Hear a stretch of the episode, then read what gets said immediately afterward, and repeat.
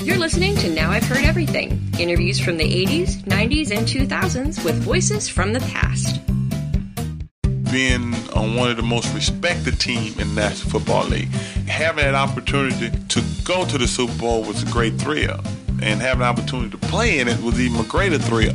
And then winning it made it a lot more greater, and then being the MVP just put the icing on the cake. Former Super Bowl MVP Doug Williams. Today on Now I've Heard Everything. I'm Bill Thompson. It's Black History Month, so each week this month I'm highlighting an interview from my archive with a prominent black American. It's also Super Bowl weekend, and as we prepare for Super Bowl 56 between the Rams and the Bengals, let's go back to the 1988 Super Bowl 22 between the Washington Redskins and the Denver Broncos. The quarterback for the Redskins that evening was 32 year old Doug Williams, and by halftime, Williams had already made NFL history because in the second quarter of that game alone, he threw for 340 yards and four touchdowns. The Redskins became Super Bowl champions. Doug Williams became the Super Bowl MVP.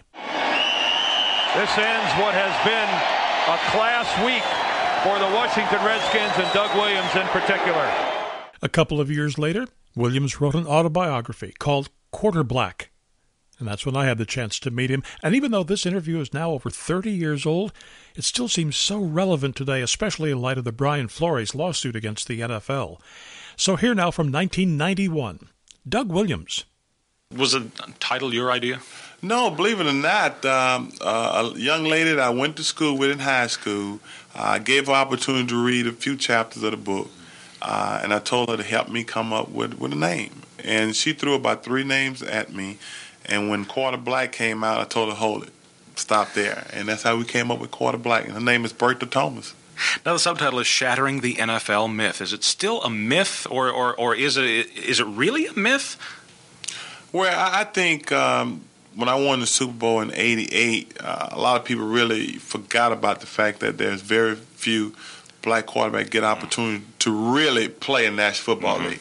Uh, I think I was fortunate to go to Tampa Bay in 1978 when they was looking for anybody that could help them win. Uh, but I still think uh, there's some opportunity for some young black quarterbacks uh, to play in this league, but they don't get that opportunity because what happened here, uh, team is already set with their starter. Um, and then you have a guy that's probably been around for a while, so they don't want to put that time in a young black quarterback to let him mature and hopefully be uh, a quarterback down the road. They would, would rather. Uh, I always say that backup quarterback is really not a position for a black quarterback.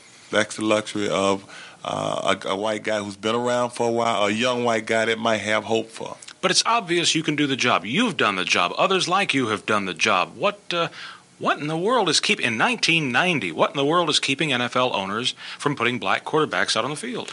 You know, I, I guess I just used the quarterback position as one way of saying that there should be more black coaches in the NFL and mm. and everything else. I think uh, first of all, we, we need another a two head black football coaches.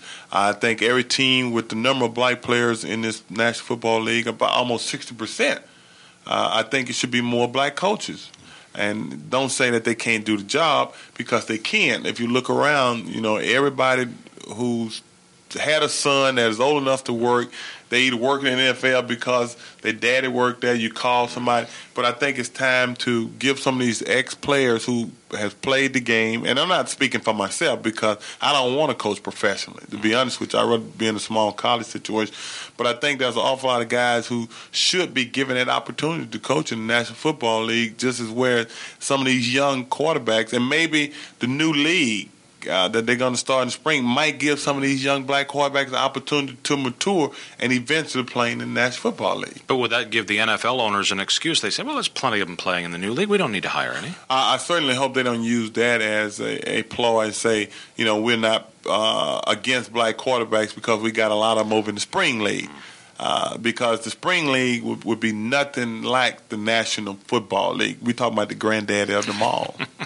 there is something about playing in the NFL, isn't there?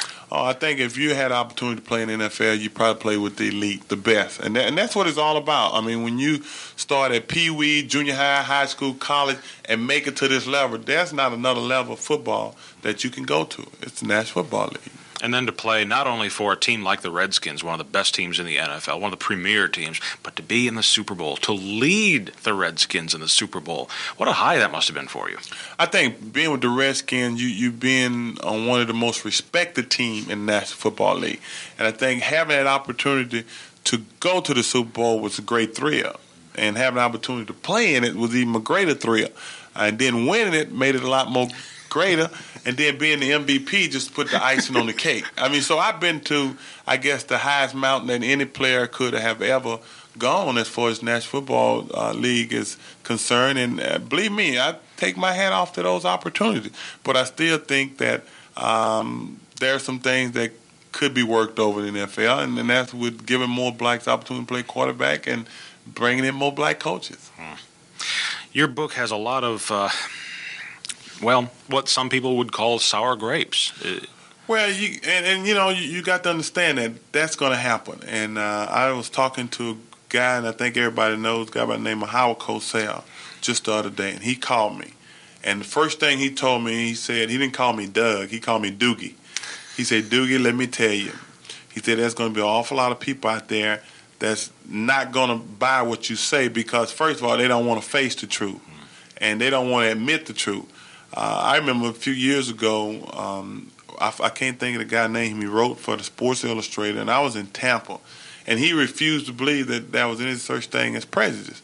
Now, here's a guy, I guess, just don't understand. There's a lot of prejudice, but not just in football but that's in a lot of other things.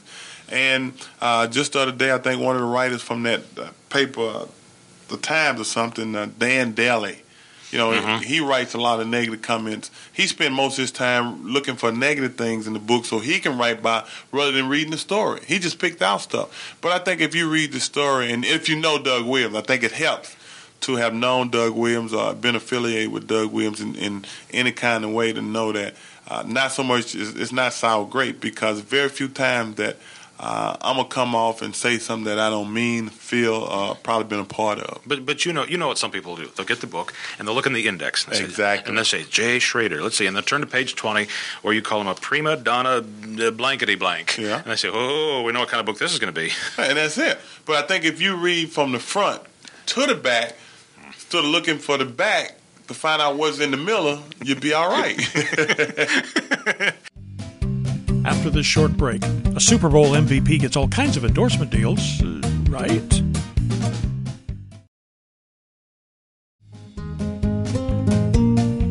Now back to my 1990 conversation with Doug Williams. I suppose it'd be hard in your position not to feel some bitterness, wouldn't it? Well, you know, I'm not going to say here. I'd be crazy to sit here and say that there are some things that I'm not bitter about, because I am. I mean, you if you hadn't walked in my shoes, hadn't lived my life, you don't understand. So I, I mean, I can sympathize with those people out there who saying that it's a bunch of sour grapes because they wasn't in Doug Williams' shoes. And maybe if I was in their shoes, I'd be saying it's a bunch of sour grapes too. But I mean, I understand what I've been through, and a lot of other people who know Doug Williams understand what I've been through. And believe me, some of the people who read this book, some of the guys that I play with, some of the coaches that I've been around, they gonna understand what I'm talking about a lot of them probably wouldn't admit it, but they go understand. But I think from a fan standpoint, it's going to be a little tough for them to really understand because uh, let's take the Redskins for instance. Everybody know we're talking about le- uh, legacy here. We're talking about tradition. Talking about one of the greatest team in football. And as a fan, you only looking at it on even on television. You get a chance to go to RFK, and you're looking at it from what the press write. But hey, you hadn't been in the dirty dressing room. You hadn't been in the shower with anybody. You hadn't been in meetings. So you really don't really understand where I'm coming from. Now, after the Super Bowl, after you were named MVP, you got you got I think you, you got a Wheaties box, didn't you? No, well they put I mean they were going to put anybody in a Wheaties box. And then and the, the Disney World. Oh, no uh, money was involved in the Wheaties box. Now, oh, believe me, that was just uh, something that they worked out with the NFL. But but I mean, you got there were no more other endorsements. No, it wasn't. It wasn't. But you know, and, and the way I dealt with that is the fact that uh, I lived without it.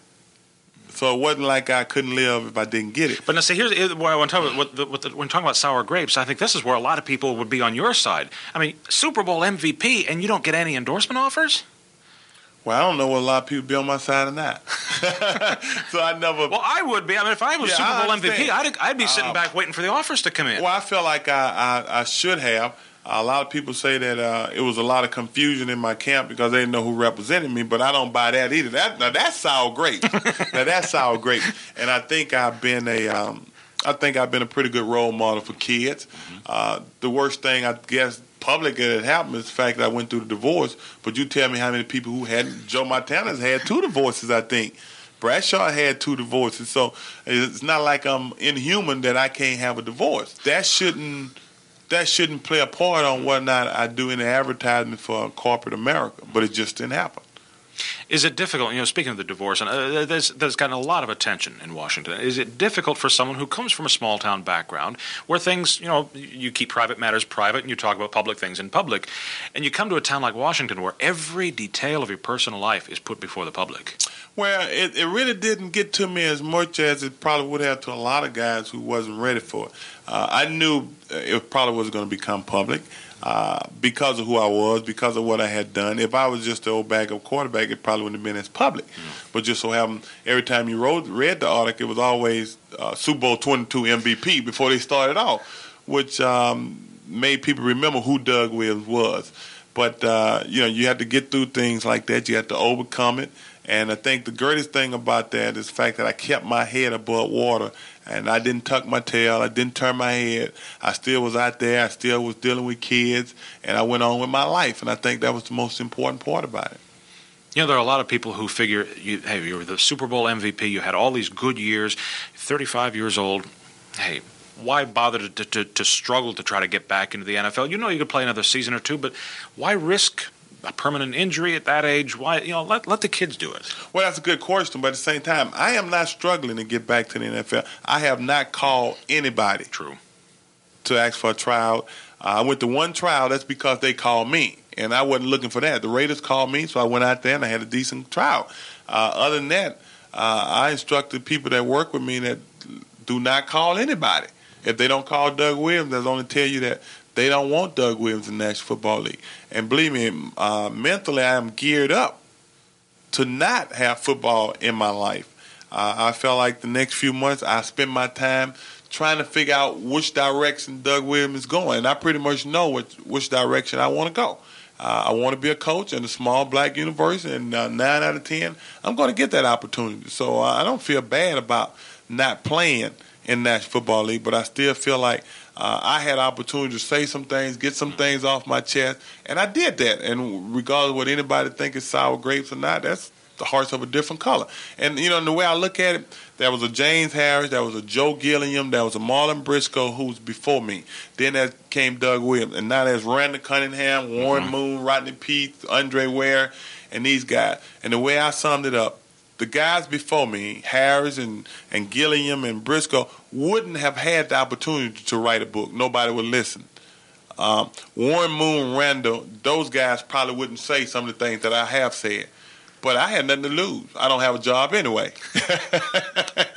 you I had nothing to lose. And, uh, you know, I'm not making $3 million a year where I got to put a zip on my lip. Uh, might be detrimental to the team. So I feel like whatever I say here, I don't think I'm going to be stepping on anybody's toes. I, I think I'm going to be just telling the truth. And the reason why I say that, for years, the, the, the commissioner office has been talking about more minority hiring. Mm-hmm. So all I did was reiterate what, what they've been talking about for years. Doug, when you become a coach and you're coaching kids, kids who have those dreams of someday being in the NFL, but you you know from your own experience how few will ever actually even have the chance to be in the NFL, let alone actually play in the NFL. How do you keep them, keep them motivated to play, but still keep them realistic? I think what I have to do is pretty much put myself in a position like Coach Rob down at Grambling State University have done, and go in to these kids' homes, talk to their parents, talk to the kids, and let them know I'm not here to recruit you to be a football player National Football League. I'm here to recruit you on behalf of Grambling State University to make you a good American, to help you get a degree, and give you opportunity to play football. Degree number one. In the process, if you're good enough to attain a degree, stay eligible, and to play football, and hopefully get an opportunity to play in the National Football League, that's just uh, another bonus until you go into school. But I'm not here recruiting you on the basis of you being a professional football player player because there are very, very few that get that opportunity. and you got to be lucky. And I feel like I've been lucky. I got that opportunity, and I'm appreciative of it. But at the same time, I had an opportunity to get a degree. Doug Williams is 66 now, and he's an executive with the used to be called the Redskins. Now they're the Washington Commanders. And you can find easy Amazon links to Doug Williams' book at our website, heardeverything.com.